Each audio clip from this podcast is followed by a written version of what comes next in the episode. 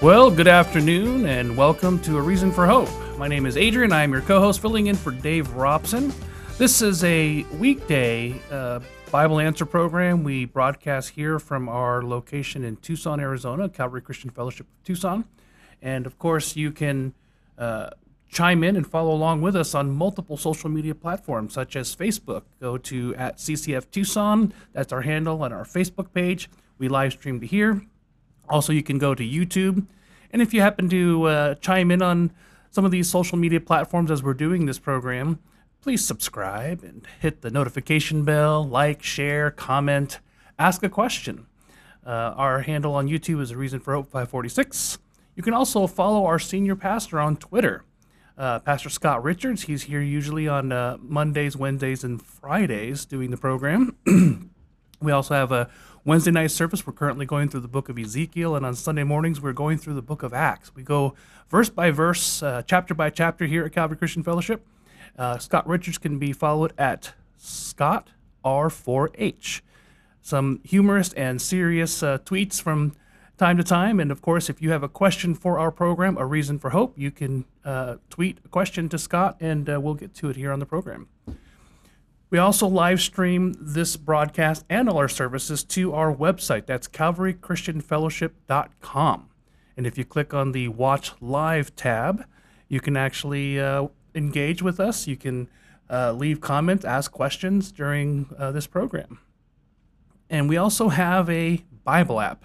Uh, you can actually look up scripture. It's a full digital Bible.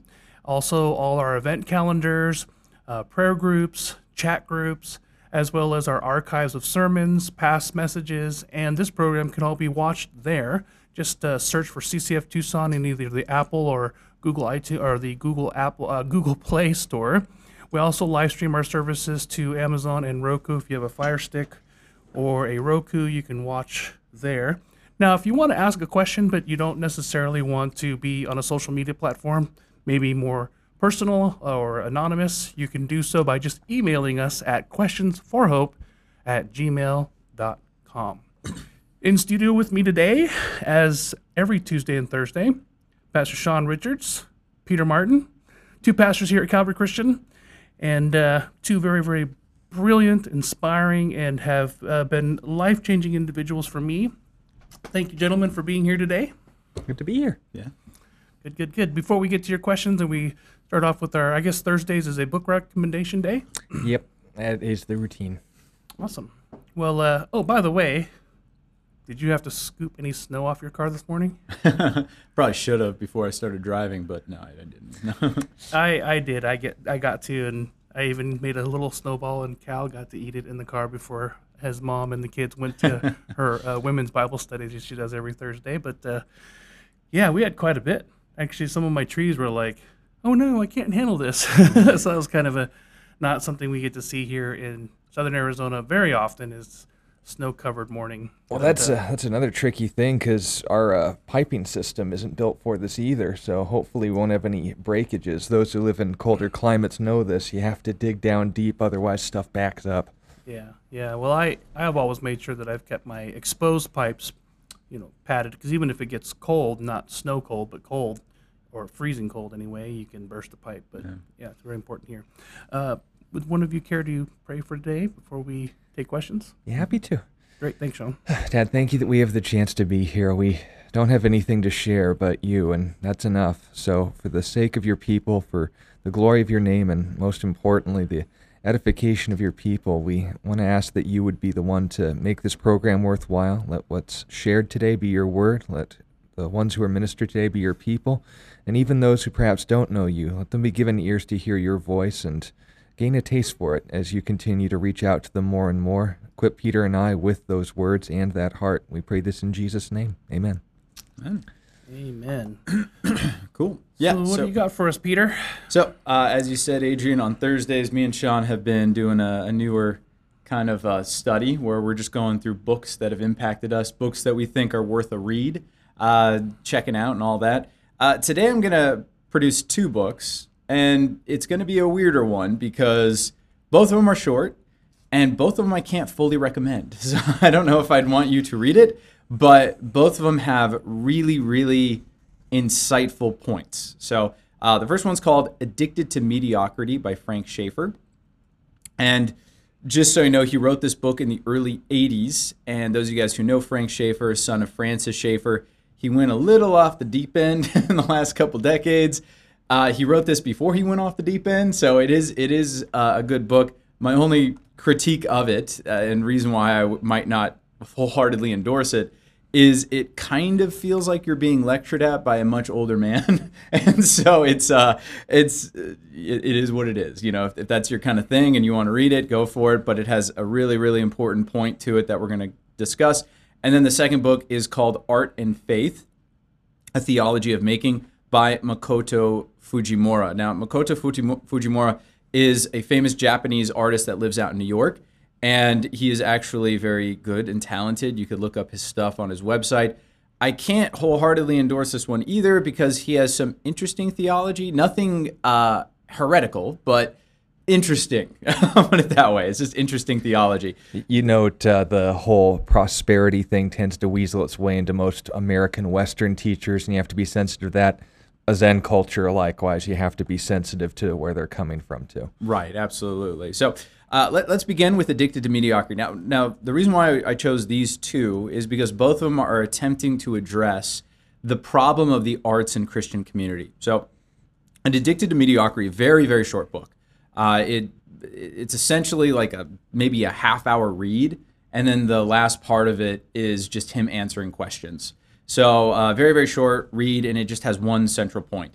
His point is that arts and Christianity have become incredibly mediocre, and Christians seem to be psyched about that. That's kind of his uh, main point. That's why he calls it Addicted to Mediocrity. And he takes a look at the Christian music industry, the Christian, uh, uh, the Christian movie industry, and the Christian T V industry. And he shows how all of our standards of the arts have really plummeted within Christianity in the last hundred years.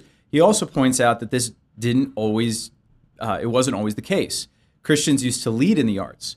So when you think about guys like Johann Sebastian Bach, when you think about Mozart, Beethoven, Chopin, Michelangelo, Leonardo da Vinci, right? All these guys had something in common. They were all Christians.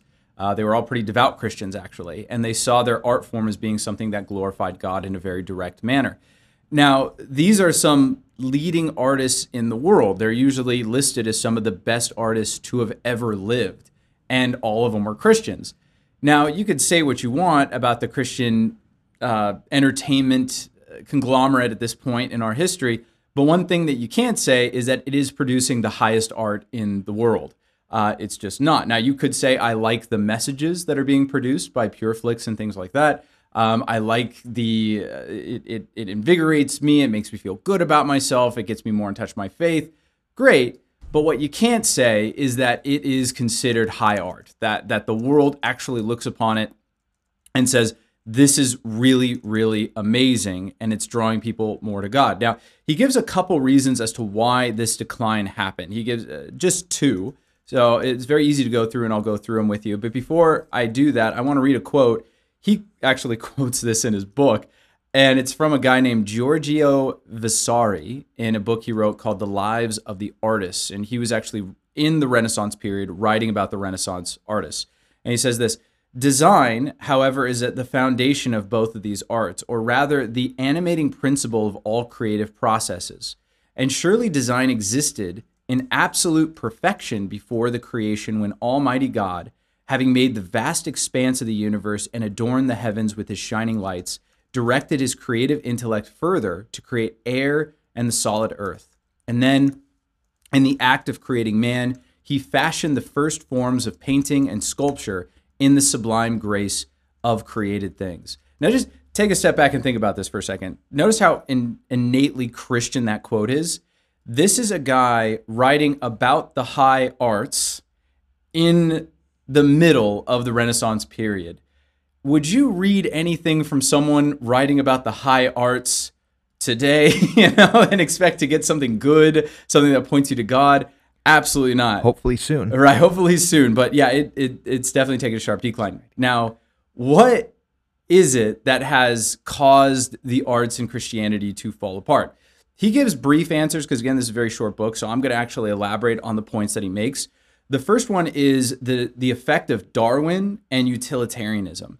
So when Darwin uh, crafted his theory of evolution, essentially he had to make a godless universe, and therefore everything that exists has to have a direct utility. Why do we have thumbs? Why do we have hands? Why are our eyes, uh, our pupils particular colors? Why are there a variety of hair colors, right? He had to give some sort of a utility reason for all of these things that everyone's like, God is a creative God. And of course he's going to make mankind with variations and things like that. Just like every artist is going to make all of their crafts slightly different. They don't like art. If you ever talk to an artist, they don't like repeating themselves. They don't like doing, making the same thing over and over again. They're not IKEA. They're not an assembly line. They are inspired. They want to create new and innovative things, right? Don't I know it. Yeah. And so when God is creating, it makes sense that every snowflake is different, right? That every human being looks slightly different, that there's all these variations and all these different kinds of beauty that flood the creation, right? So for years, Christians had an answer to why all these variations existed. But once Darwin comes along, those answers don't work anymore. He doesn't believe in a creator. Uh, and because he doesn't believe in an intelligent design, he has to believe that every variation that we see, it's perceived as beautiful or good, but it's really not. It's just, it has some sort of a fundamental purpose. Uh, this is what Richard Dawkins also parrots, uh, more of a contemporary writer and atheist. And he says that uh, the creation has a very striking appearance of creative intent, but it, it's just not, right? It's uh, it's just chance. It's just, it just so happened to be this way. And everything that exists, it's because it has some sort of utility. Yeah, now, obviously there are exceptions when, say, for example, you ever get the chance to go whale watching, it's uh, unnerving if you have thalassophobia. But what's interesting about it is you ask some of the tour guides, at least some of the more honest ones, why are they singing? Mm. Some might say, oh, it's to attract mates, but that's been proven as false. They don't really seem interested in it as far as the mating season goes. Yeah. Others say, oh, it's to like ward off predators. It frightens, uh, you know, others from their calves and so forth. That's been also verified as false. Ultimately, uh, even a Darwinist uh, tour guide that we were listening to said I, they just like it. There's no real explanation for yeah. it. Now, a Christian obviously wouldn't say the God of the gaps. They'd say all creation sings the glory of God. Right. There is an aspect to God just doing something because it's beautiful, right. because he's beautiful. It's right. reflective of his nature. Right. But if, on the other hand, you come from a Darwinistic, a uh, naturalistic worldview, there has to be some explanation. Right. And scientists are asking, this doesn't make sense. Why do they sing? And the whales just keep going, So whale singing fits very nicely into our worldview, doesn't fit so neatly into the evolutionistic worldview. Now, what he points out is that this would predictably have an effect on the arts, because what's the utility of the arts? The whole point of aesthetics is that you're doing something not for the utility, but because it's aesthetically pleasing, right? It's something that benefit that just benefits your senses, something that brings pleasure and goodness. And as Christians, we believe the reason why it brings pleasure and goodness is because it points to the ultimate pleasure, goodness, and beautiful being, namely the being of God. That's our explanation. But as Darwinian evolution started to impact Western culture, there was a very unique reason as to why it especially affected the Christian, uh, the Christian culture. Because you'd say, well, Hollywood's super secular, so why wouldn't they see the arts as being purely utility? Well, I got some bad news for you. If you've watched anything from Hollywood lately, you may have noticed a decline in quality in their art form. Why? Because they are starting to believe more and more inside of their uh, utilitarian worldview. And what that means is that art has to have utility. Well, what's the utility of art? To share or to disseminate your message. And once message becomes the primary purpose of why you're creating art, it loses its aesthetic quality. It becomes cheap. It becomes kitsch, it becomes imitative, and it simply is there to preach a message at you. It's not there to be aesthetically pleasing, it's not there to be beautiful, it's just there to give you some sort of a message, which is exactly what happened to Christian media. It stopped being something where Christians were creating something simply because it's beautiful, and it started becoming something where Christians were creating only to share the gospel, right? If you were going to sing a song, it better have Christian lyrics. If you're going to make a movie, it better have a testimony in it. It better speak of God. It better be very, very directly evangelistic. Otherwise, that's secular. That's not really what we do. It doesn't have utility, and so therefore it's not good. Now, the reason why that really resonated with Christians is because Christianity from its inception has been heavily influenced by Plato. So the early Christian fathers, a lot of them were Greek philosophers before they were converted to Christianity. And Plato, if you ever read any of his works, didn't really like the arts too much. Um, in his most famous book, The Republic, he actually has whole sections where he talks about how the arts need to be greatly restricted, how basically like totalitarian, fascistic type of uh, restrictions and book burnings is what he was pr- uh, proposing. And then he also says, well, the reason why is because art is just imitative. You know, the guy who makes a couch, at least he's making a couch. The guy who paints a couch is just painting a couch. You can't use the, it for the anything. Ron Swanson scenario. I don't know why someone would paint a picture of nature when they could just go out and stand in it. That's right. And so Christians got this really weird idea early on that beauty in creation is good to look at and it's good to glorify God in, but beauty in the arts is something that is somehow not Christian.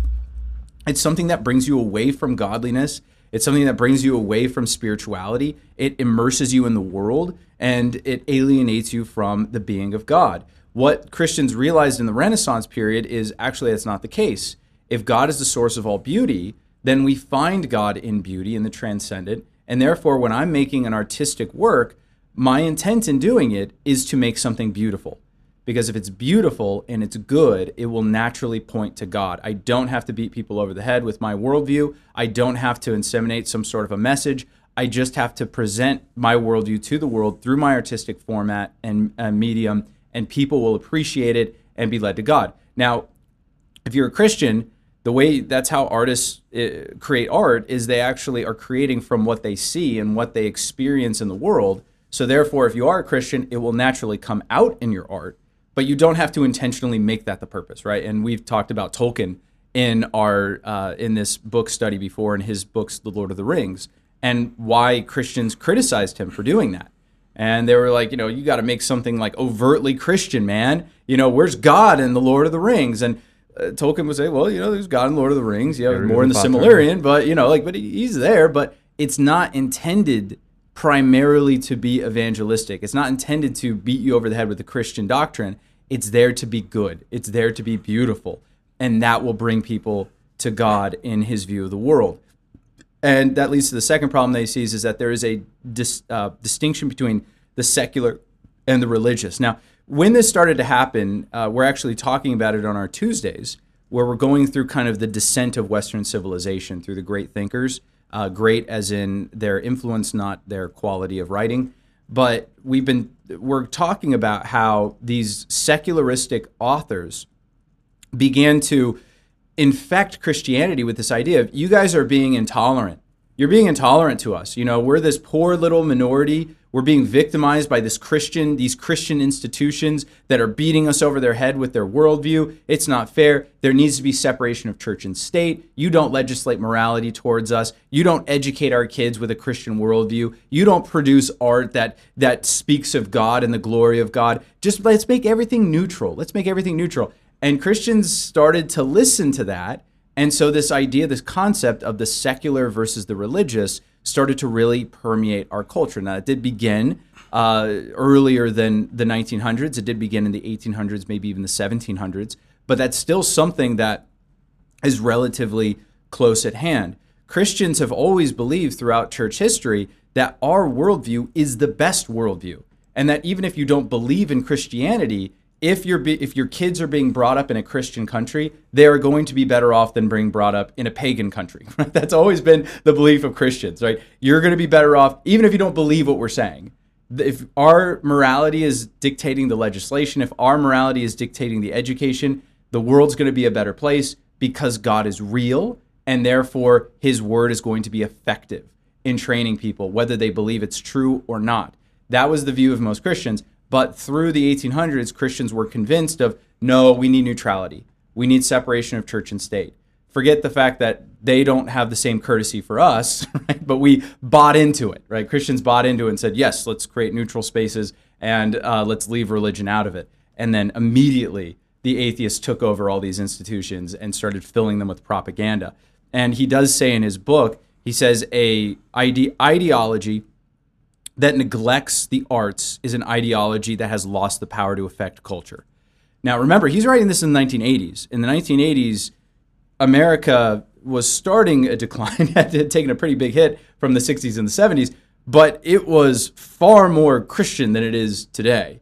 And he was saying Christians, even though we're the majority, we're, we've become the silent majority. We're not able to impact the culture on massive levels because we've neglected the arts. We've neglected the arts, and that's really unfortunate. Anything you want to add to that? Well, I can certainly resonate with the sentiment. When I became an artist, an illusionist, yeah. I was not a Christian yeah. for the first ten years of my, or not quite that long, but pretty close. Mm. Um, I, it was all about the art, about standing on stage and portraying a character, this this character called a magician or an illusionist, mm. uh, orchestrating the music with the movements and the theme and creating a, a thematic act. And it, it was all about the beauty of it. I, I It would make my soul rise. I was inspired by the work that I was doing. Mm. When I became a Christian, I thought, great, I want to honor God with this art. Mm. And I thought, well, maybe I shouldn't be a magician and a Christian. Maybe that's wrong. And I quickly learned that that was not, an, that was not a correct line of thinking. Right. I started touring with the Andre Cole program, uh, one of the largest traveling illusion shows in the country for many years. We had a huge production, a large team, five tons of equipment. I was the technical director, so I did all the lights and sound, and we were in a new theater every night, so I was always in a new catwalk, you know, repointing lights, learning new light boards, and of course, we had musicians in the show, so I was the sound engineer, even though I was kind of thrown into it, but yeah. uh, I had a lot to learn, but I, I, I continued to develop an appreciation for the art form, mm. and then when I realized that I had a love and even the gift for evangelism, mm-hmm. I quickly began to utilize, just as Andre Cole did, this art as a means to communicate the message. Right. Then there came this transition into full-time ministry where I began to run in Christian circles a lot more as far as art was concerned. Mm-hmm. And I attended a convention. I was invited to be a keynote performer mm-hmm. and a speaker. So I went to this convention called the Fellowship of Christian Magicians, which encompassed all art forms. There, there was balloon people, storytellers, clowns, yeah. jugglers. So magicians was just how it started, but it grew to everything that a, a children's Sunday school teacher would want to learn to entertain kids on a Sunday morning. And so I did my act, and I got criticized because hmm. I did my act that I actually won the internationals with. You're too good. In, in Las yeah. Vegas, and that's exactly the criticism yeah. I got. They said the, sh- the act was too good, yeah. and there was no spiritual message. That's right. Well, I said, well, I was there to do my manip act that I competed with when I won the internationals in Vegas. It's a silent act. Mm. It's seven minutes to music with birds and a parrot and fire and and and a tuxedo tails. He's not very tails. friendly, if you don't mind me saying. He can be nice. Just got to get to know him. But the the point of it all is is that. Mm. They saw something that I was using to compete on the highest levels right. in the world. Right. And they saw it as bad right. because we were in a Christian context. So I thought, okay, well, when I did my lecture, I was lecturing on how to fulfill the Great Commission mm. and what it means to truly do church planting and evangelism in the way that I was doing across the globe. And I said, and it was a huge crowd of people, artists. You know, we're here as a ministry. You know, the Fellowship of Christian Magicians is all about using art for ministry. So I said, how many of you are called to do evangelism? Mm. And in a room of several hundred people, one person raised their hand. Mm. And the criticism was is that every act that you do in your show has to have a spiritual point or implication. Right. Now, in my show, it's all entertainment. Right. It's ninety percent of the show is all entertainment to draw a crowd, build rapport, tell stories, share my life story. And only for fifteen minutes am I actually talking about God, his purpose for creating humanity, our need for a savior, the sinfulness of humanity, the, the evidences for the death, burial, and resurrection, and uh, a call to repentance and what faith means. Mm. And that's all the time I can afford because I've asked my audience to stay there for the show. And now I'm asking, using that platform, to have developed hopefully enough credibility to stay, and it works. It's a really good tool. Mm. But people would criticize my show saying, well, yeah, but none of your performance has a message behind it. It's like all this secular magic. Mm. And so I got to see firsthand that, that mentality. But what's even more uh, disturbing, I guess, or not disturbing, but disappointing in myself, is that I began to see my own uh, detraction from wanting to be an artist. I started to experience, well, I don't want to do as many secular shows. I just want to share the gospel. My heart for evangelism was greater than my love for the art, mm. but I allowed that to be sort of like a spiritual high horse yeah. at the neglect of the art, to the point where I stopped trying to invent new things, stopped trying to create new art, and I was just kind of getting by with what I had already created when I was loving the art. Mm. And to my own shame, I guess you could say, I have failed as an artist while excelling as an evangelist. Mm. And it's a it's a real unfortunate thing, because the thing that Andre Cole always said is Christians should never settle for mediocrity. Right. God, he would say, gave us his very best. And the right. very least that we could do as believers in every aspect of our lives, everything we do, is give him our best. Right. And as my apologetics and Christian worldview professor said, there is nothing secular, non-Christian, or even evil that cannot be looked at, thought about Christianly. Right.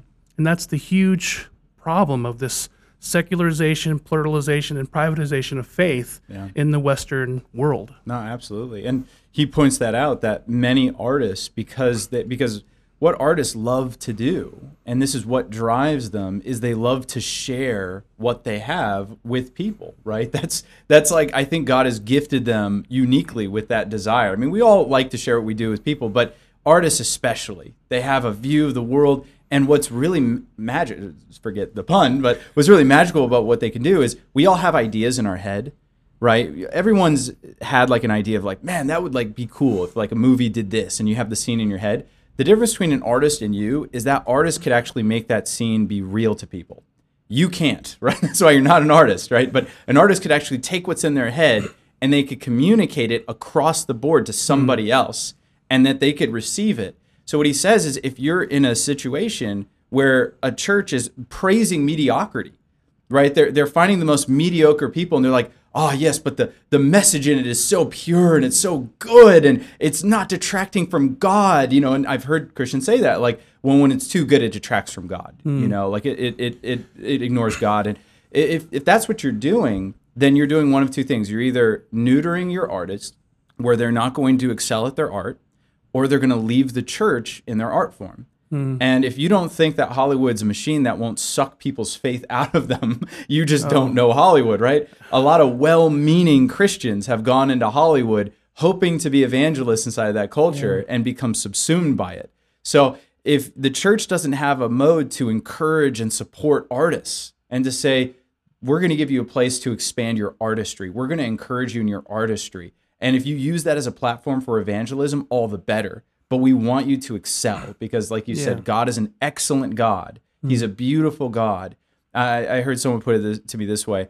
They said, do you think that Jesus made shoddy furniture as a carpenter? Do you think he was making like IKEA models? And giving you should people stick like, to preaching, yeah, Jesus. yeah, people are criticizing. It's like, no, when, when he went home to Nazareth, the thing that actually made people be like, he cannot be the Messiah was the fact that he was just a carpenter. They're like, this is the carpenter's son, which gives us the idea that he was a good carpenter, but they're like, come on, man, stay in your lane, Jesus. You know, you're going to preach at us now? Like, you're a carpenter, just stay there. And Jesus is like, no, I'm kind of the son of God, and, and he's trying to... And I still love him. My dining table, by the way, right? But...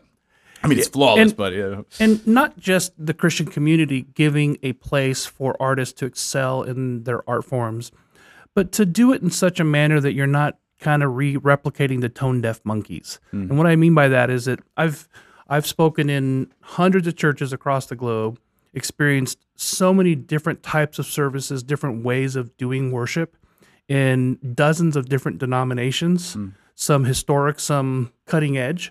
So I've seen the, the gambit of church experience. Mm.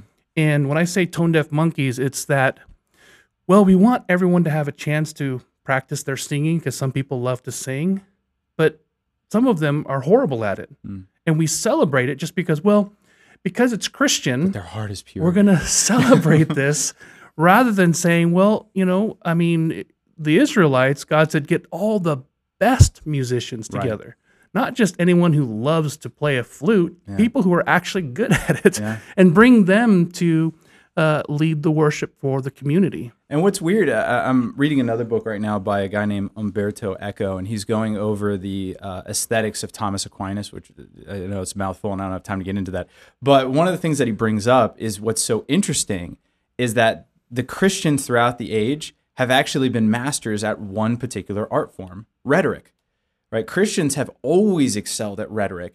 And he says the irony is, is that they use one art form, namely rhetoric, to criticize other art forms. And he and he shows how Christians are like yelling at the arts and they're saying how stupid it is. But like he's like, look at the eloquence of their speech. Like, this is really well written.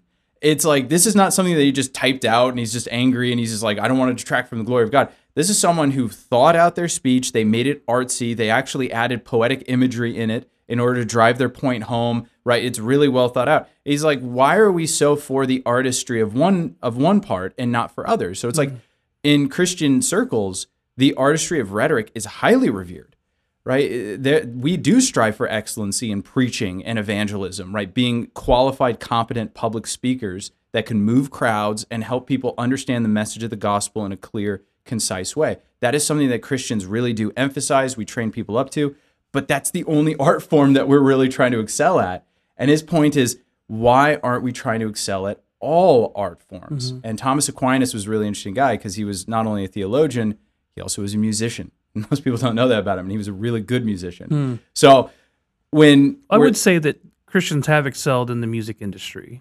It's one of the one of the few areas that that you really can say there is the Christian version of mm. the music industry. So I'm going to push back a okay. little. So I, I think that maybe, Christians... Maybe I'm wrong. I don't know. Yeah, I think I'm not Christians a musician. have, and this is what I meant about kitsch. So what kitsch is, is it's a reliance on familiarity in order to attract attention. So Disney is a great is a great example of that, right? Disney hasn't had an original idea in very long. Uh, they just keep producing sequels and remakes, and it's just, it's relying upon the familiarity and the nostalgia of the audience in order to produce art in a, in a machine, essentially.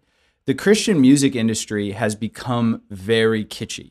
Uh, in its inception, it was basically just making mimicry of the art of the secular world. They were just making alternatives, and some of them were kind of at the level of the secular artists. Some of them were a lot worse. Uh, there have only been a couple genres of Christian music where I think that the artists are so good that they are recognized as really talented artists outside the Christian community.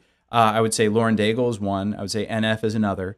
And Christian metal, for whatever reason, has always been really good. You know, for people who like metal, uh, I remember even talking to my buddy in the Marines. We loved metal, and even my friends in the Marine Corps were like, "Dude, I love Christian metal." You know, they would listen to Oh Sleeper and Norma Jean, right? These these Christian metal bands that actually did have lyrics in them that were Christian, and they were very upfront about their mm-hmm. faith. And even uh, you know, more hardcore bands like P O D, uh, they're they've been recognized as being very good. But the contemporary Christian machine is just kind of putting out music that's very, uh, is very disposable. It, it's just, like I said, it's either mimicking what's popular on the radio, but it's not pushing any boundaries. It's not growing us. And what art is supposed to do is it's supposed mm. to be honest, right? So when I read the Psalms in the Bible, it's like they they really do go over every facet of human experience, right? Mm. There are psalms that are depressing, and there are psalms that are anxious, and there are psalms that are angry, and there are psalms that are fearful and lonely.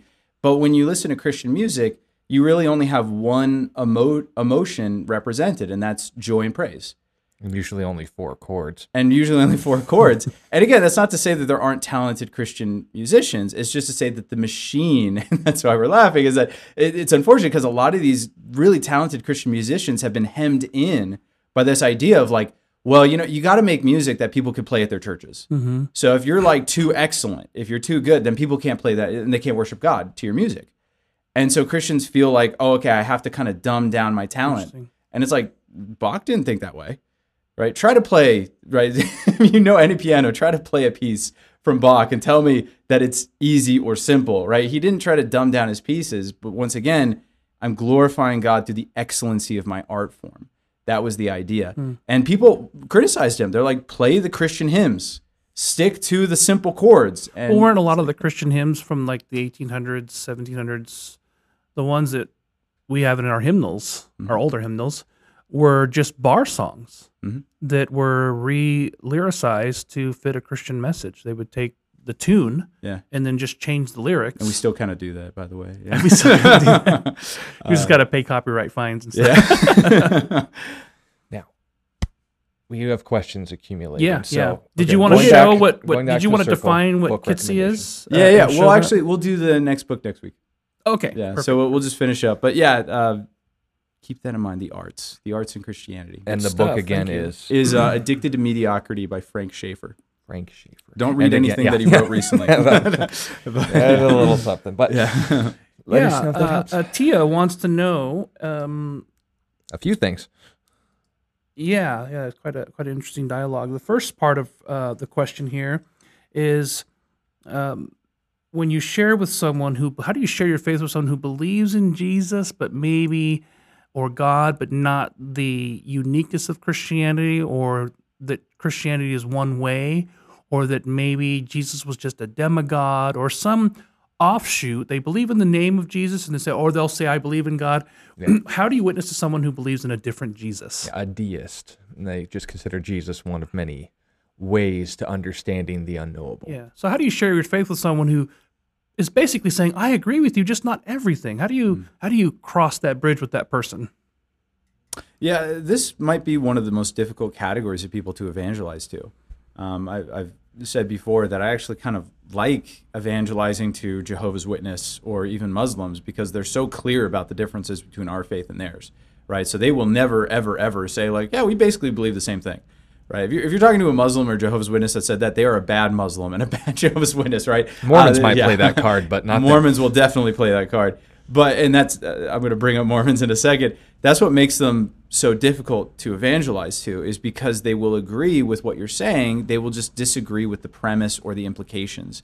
And so you actually, if you're going to dialogue with someone that has that kind of very vague or uh, indiscerning view of who Christ is and what he's sent to do in our lives, you have to, first of all, be very competent in understanding what does distinguish Jesus from other faiths, what's unique about him. And you need to be able to communicate that to someone and say, there is a narrowness to the message of Christ. It's not something that's broad or universal. It is something that is very narrow. And so you would have to be able to know and be able to share the quotes from Jesus that would say, narrow is the way.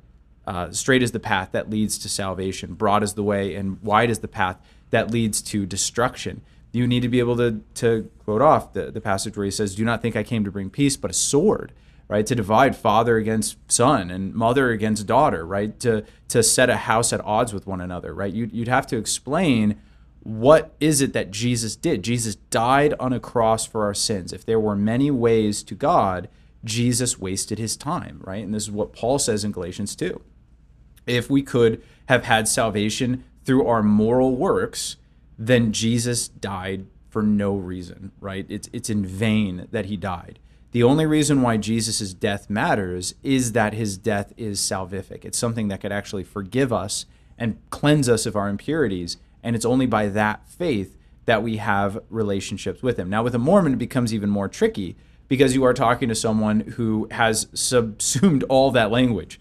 They'll say like, oh yeah, I totally believe that Jesus died for my sins. Yep, I believe that we're saved by grace through faith. Yep, I believe that we're going to heaven simply by believing in God. And you got to realize, they're saying what you're saying, they just don't mean what you mean, right? They're, they're using all the same words as you, they've just changed the definition. So with a Mormon, you have to be even more savvy, mm-hmm. and you have to actually, one uh, apologist put it this way, he says, you got to convert them to Mormonism before you can convert them to Christianity. Exactly. It's right? You got to actually show them what their doctrines are teaching before then you mm-hmm. can show them the difference.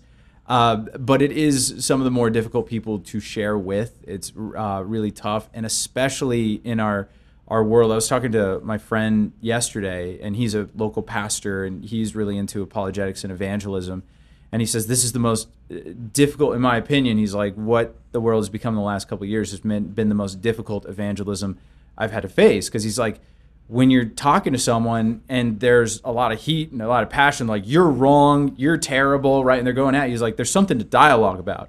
But when you have someone say, well, this is your truth, and you know, that's cool, and you just think that way, and even if you try to show them, like, no, there's objective truth, they're like, this is what you think, and you know, I just think differently, right? And he's yeah. like, you, where do you go from there? You just got to be like, oh, okay, you know, I guess you think that mm-hmm. way, and I, but I believe like, in objective truth. But it, it makes it really tough to talk to someone like, like that. It's like chasing Jell-O around a bowl with a fork. Yeah, it's very, very challenging. We used to deal with that a lot more uh, now, but back in the early nineties or mid nineties, you had postmodernism, yeah, and so the idea was is that, oh, you can't know truth, and there's no way to know truth, and well, that's just your belief. Yeah. And there was no way to really get through, and so it was always a challenge, but defining your terms is really key, yeah, and helping a person come to a place where they can understand and develop a common ground with them is always a good place to start. And then pointing out that, well, Jesus made it very clear, I am the way, the truth, the right. life. No one comes to God but through me. Right. So if that is what he said, and this is how he described himself, whatever would contradict that would be a different Jesus, and therefore not the only way. Right. Which, again, is reasonable, is logical, is sound, but will still be thrown out of hand with people who are immersed in that kind of propaganda. So when it comes to witnessing to that kind of person, it's like witnessing to everyone else. First of all, don't do it for results, because likely you won't see them. Secondly, understand language matters. When you say something, make sure that you understand what it is and that they understand what it is that you mean as well. And most importantly, be ready for a long haul. The best way to show a difference, especially in this kind of personality, isn't the difference between their perception of God and your perception of God. They aren't going to care. But what they are going to notice is the difference, the impact their version of God has had on their life, and the difference that God has made on your life. Live out the Christian faith and let them ask questions. Understand it is a long journey, but a worthwhile one, and don't take responsibility when this is ultimately the Holy Spirit's job anyway. Remember mm. First Corinthians twelve three. Very well said, and also very, very true that sometimes the truth without relationship is just that, the truth. And it's sometimes the relational long haul, as you described, can be more impactful on an individual, Uh, where they can see the results of your faith in your life as they've related to you versus just hearing the data. Yeah, if truth was the answer to everything, this program would be all that the church would need. But on the other hand, we uh, also mm-hmm. note Aristotle did not have a point when he dismissed the need for the art. So, awesome. Well, our next question is from Michael. He wants to. Uh, he asked, Michael. The Bible says, did I read that right? Yeah, Michael. Thank you, Michael. The Bible says in Philippians, to learn to be content. And uh, Michael's added single or married. Um, how does a single man learn to be content from a biblical worldview? I know we are we are uh, to find contentment in Christ, but does this also mean having a healthy community? Okay. Well, as the uh, qualified one in the room to address this, um, obviously, referencing Philippians four eleven through thirteen, that doesn't mention singleness or marriage. If you want a passage that goes into that, First Corinthians seven would be the place to start. But when it comes to how to find contentment, it would be the same way, and you guys can probably speak from experience on this, to find contentment in marriage is the objective. When I'm in a single state or when I'm in a married state, why am I in that state? It's not uh, necessarily a matter of figuring out what I'm doing, but why I'm doing it that separates the men from the boys. So if you're in a place in life where you're not comfortable, and there's natural biological dispositions to be uncomfortable being single and married, by the way, you have to take into consideration that there's more going on than just an impulse, more going on than just a social standing, and knowing where ultimately this is going to lead. I've talked to guys who've gone their whole lives as bachelors and no more regrets than I would have in my few short early years as one. And likewise, I'm sure you guys can say the time that you were bachelors was something that God did a work in in your life that is not inferior, but different than the one that you're serving in right now. The point being made is this: where's Jesus when it ultimately becomes a question of why? If I'm going to be single, is it because He's the focus? He's sufficient for this status in life, that my motivation for getting up in the morning, my motivation for pursuing and even limiting my sort of intake for the sake of purity, my sort of perception of the opposite sex and the same sex and any other area either of struggle or of victory is ultimately coming down to and built on that one foundation. Is Jesus a part of it? And that was Paul's point in Philippians four eleven, in states of poverty and in states of plenty, in states of imprisonment and in states of freedom, I can do all things through Christ, who's that far-off entity that will one day give me the satisfaction that I do not have in this life. No, that would be, I don't know what kind of translation, but it's wrong. Don't buy it. It's who strengthens me. So there's a personal involvement, there is an objective purpose in that involvement, and it's not only to give you the strength, meaning the ability to see that thing through, but for an intended purpose, which is given to us, by the way, at the beginning of the same book, Philippians one and verse seven, I believe. He who began a good work, six, thank you, he who began a good work in you will be faithful to complete it until the day of Christ Jesus. And if you want to know more about what that goal is, read Romans eight. To be conformed to the image of his son, to reflect his characteristics and traits. Because, again, Michael, uh, bachelors, uh, us both, I assume, were both in a position that our Lord himself modeled during his earthly ministry. Likewise, when it comes to those who have the sort of marital relationships that we're not a part of, obviously Scripture itself directly says, A, that's not a sin, B, that's an equal, not an inferior, not a superior, but an equal ministry, and for what purpose? The same thing we're trying to do, just in a different way. If he's the focus, if he's the goal, and if he is the reason it's worthwhile, then I think you'll be doing just fine. If, on the other hand, all you can focus on is the fact that I don't have this, that's called covetousness, which isn't spoken of highly in Scripture. And if, on the other hand, you just say, you know, I'm in this single state, but I just don't like it all that much. Peter, you've had some insights in this topic, not just from experience, but also um, that have been helpful to people in the past. Could you repeat some of those points for us? Uh, how do you speak to the uh, single, ready-to-mingle Christian? uh, yeah, so it was a very good answer. I'm, I'm just going to back it up into a more broad spoke. So I think that Sean's answer is just perfect for someone who is single. Uh, in a, in a more generalized sense, Christianity has always struggled with the idea of, if Jesus is all that we need, is it okay to have anything that we want? Or is that greed or corruption? So is it is it okay for me to be ambitious for a career? Is it okay for me to want a promotion? Is it okay for me to want more money? Is it okay for me to be a single person wanting to be married to somebody? Uh, th- these are various questions. So what Christians have determined is that wants in and of themselves are not bad, and they don't necessarily contradict the need.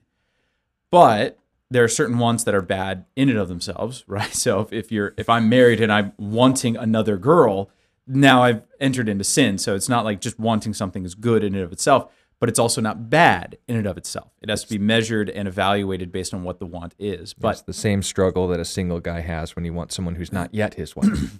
Exactly. So what does it mean to want something that you don't need? And that's the distinction between contentment and pleasure. So if I want something that I don't need, once I get it, I'm very grateful, it's very beautiful, I'm very thankful about it. But if I get something that I need, I'm not thankful at all. And when I'm denied it, I feel like I've been wronged. So a good example is, let's say you find someone who's uh, starving to death, right? They're literally about to starve to death. And you make them a gourmet steak. You get the the Kobe beef from wherever that's two hundred dollars, and you grill it to perfection, and you put the truffle oil on it, and you marinate it just right, and you give it to them. Are they going to appreciate that?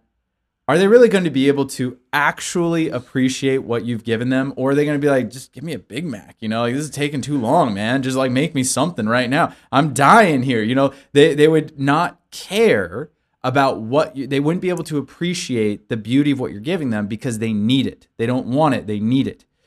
People who need in this world can't appreciate the world. That's why uh, in our culture, as we're becoming more godless, we're becoming more entitled. Mm. And people are less and less happy because they're no longer wanting things, they're needing them.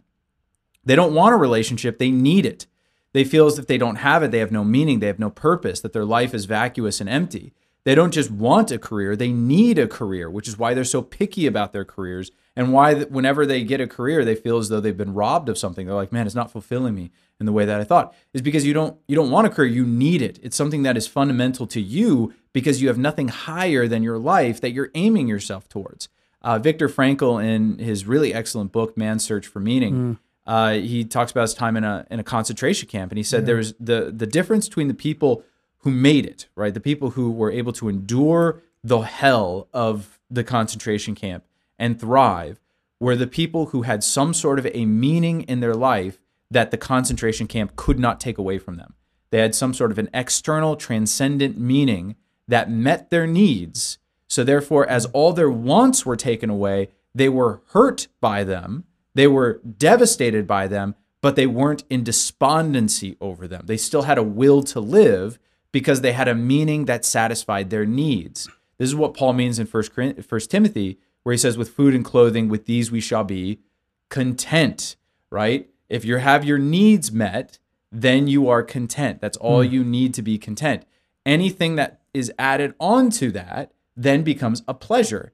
Anything that's taken away from that becomes a detriment, right? If someone took away my food, I'm going to die now, right? That's a detriment. It's even even then, though, Christians have been able to face death because their needs are still being met by a higher purpose within God. Mm. So that's a really important thing. And when we uh, can recognize, do I really have all my needs met in God, is when those uh, those prosperous things in your life are threatened. Then you could really tell, am I really satisfied in God? Or do I need something else? Not just want something else, but do I need something else? So a great example would be the rich young ruler. He thought he had everything he needed in God, but then Jesus says, really? You have everything you need in God? Let's test that theory. Sell everything you got. Come follow me. You'll have treasure in heaven. And what does he do? He walks away despondent because he realizes, even though he thought he was following the first commandment, you shall have no other gods before me, he wasn't. Right? He had an idol in his life, namely money. Money was not something he wanted. It was something he needed, right? That's the heart of lust. So there are things in your life, though, that predict what we would call happiness, right? So once you have contentment, now you can start building on top of it and you could produce happiness and joy. So the first step is seek to have your needs met in God. Seek to have your needs met in God. Pursue a relationship with God and seek for him to be the salvation and the fulfillment of all your meaning and all your purpose. On top of that, which is a heavy thing to ask, but on top of that, there are things that uh, predict, I guess you call predict happiness. The first one is close, intimate relationships with people who genuinely love you. That's the big one. Close, intimate relationships with people who genuinely love you. That is true for the married and it's true for the single. If you are isolated and you're alone, the reason why despair is at an all-time high inside of our country is because we isolated people for a year and a half or two years, however, whatever state you're living in. Um, but we isolated people for a couple of years, telling them that they couldn't go outside, and it's better to preserve your life than it is to be happy. And, uh, well, apparently that wasn't true because many people have died through drug overdoses and various suicide attempts because they were so despondent. You can deal with a lot, without a lot of things. You cannot deal without relationships. You need mm-hmm. love within your life. You need community within your life. God, when he looked at Adam, he says, it's not good for man to be alone. He's not saying... Uh, specifically, it's not good for man to be unmarried. He's saying it's not good for man to be alone. It's not good for, be, for man to be outside of a community. We're made in the image and likeness of God. God is a community. It's Father, Son, and Holy Spirit. We don't believe in a Unitarian God. If you're made in his image, you need a community. You need like-minded individuals that come alongside you, support you, and encourage you. If you feel despair and depression within your life, my question for you is, are you investing in your church community? Are you involved in the church? Do you have people there that know you, that love you, that care for you? And are you seeking that out? Is that a priority within your life? The next thing is that people need to feel like they have competency within their life. They need to feel like they're doing something that matters. So it, career is actually a very important thing, especially for men. Women as well, but men more so. Career is very, very important to you. You need to feel like you have some sort of a competen- competency within your life, something you're skilled at, something you're good at, something that you, uh, you're contributing. You feel like you're contributing. One of the reasons why, especially kids of my age, parents couldn't figure out why they were so unhappy because they're like, well, we're doing everything for them. That's why they're unhappy, mm-hmm. right? Kids are made unhappy when they feel like they have no purpose. And when you extend the period of adolescence where you're like, just get an education, don't work, Don't do anything. We'll take care of all your needs. That actually makes people miserable, especially young men. Right? It emasculates them, it effeminizes them, and it makes them feel like they have no purpose and meaning. It brings about despair and aimlessness. Build up competency with your life. Seek something that you're good at, something that God has placed within you that blesses you and blesses your community. That's very good. Uh, I'll just mention one more. Seek something not just that you're good at and that will, you know, obviously build up your finances, but seek something that you enjoy doing. Like hobbies are very good, right? Having some sort of a hobby that gets you out of yourself that you enjoy. Reading books, baking, woodworking, construction, uh, making models, right? Something that you enjoy that for its own sake, right? Again, going back to what we were talking about earlier, if everything becomes like a utilitarian pursuit, it will make you miserable. You need to have stuff in your life that you do simply because you enjoy doing it. Cultivate hobbies within your life. That will really help. There's much more I could say, but that's, uh, we're out of time, basically. Reminds me of that uh, missionary story where they talk about how it's very important that you don't interfere with the culture, that, you know, try to not westernize people, but to just share Christ with them. And it's really difficult. I remember hearing this story, and I don't even know if it was absolutely true, but missionaries showed up and go, oh, you guys are using these axes that are so inadequate. Here, why don't we use these axes? These are the ones that we brought with us. They're so much better. And all of a sudden, there was this huge depression and even suicide increases in men. Hmm. Well, one of the prides of that culture was making your own axe, hmm. being able to rise up, build your own axe, and that is sort of like who you are, and you're, you're a part of your identity. And by just saying, oh, you don't need that thing. Here, use this one of this. This is better. This is way better. They were like, I bought at Walmart. Yeah. Me. I put my life into this. I bought this at Walmart for ten bucks. Here you go. You know, uh, yeah, that would devastate someone. Mm-hmm. Well, if you want to join a Christian community, um, we're here, Calvary Christian Fellowship of Tucson, uh, right here in Tucson, Arizona. We'd encourage you to join us. We worship on Sundays. Uh, all we have a eight thirty, nine or eight. eight, nine thirty, and eleven. Yeah, eight, nine thirty, and eleven. We have so six thirty on Wednesdays. We, we also have a potluck tomorrow. We're trying to Yeah, yeah, come to the potluck tomorrow on Saturday. On Saturday. Yeah. Yeah. Well, thanks for joining us. We'll see you same place, same time next week. God bless you.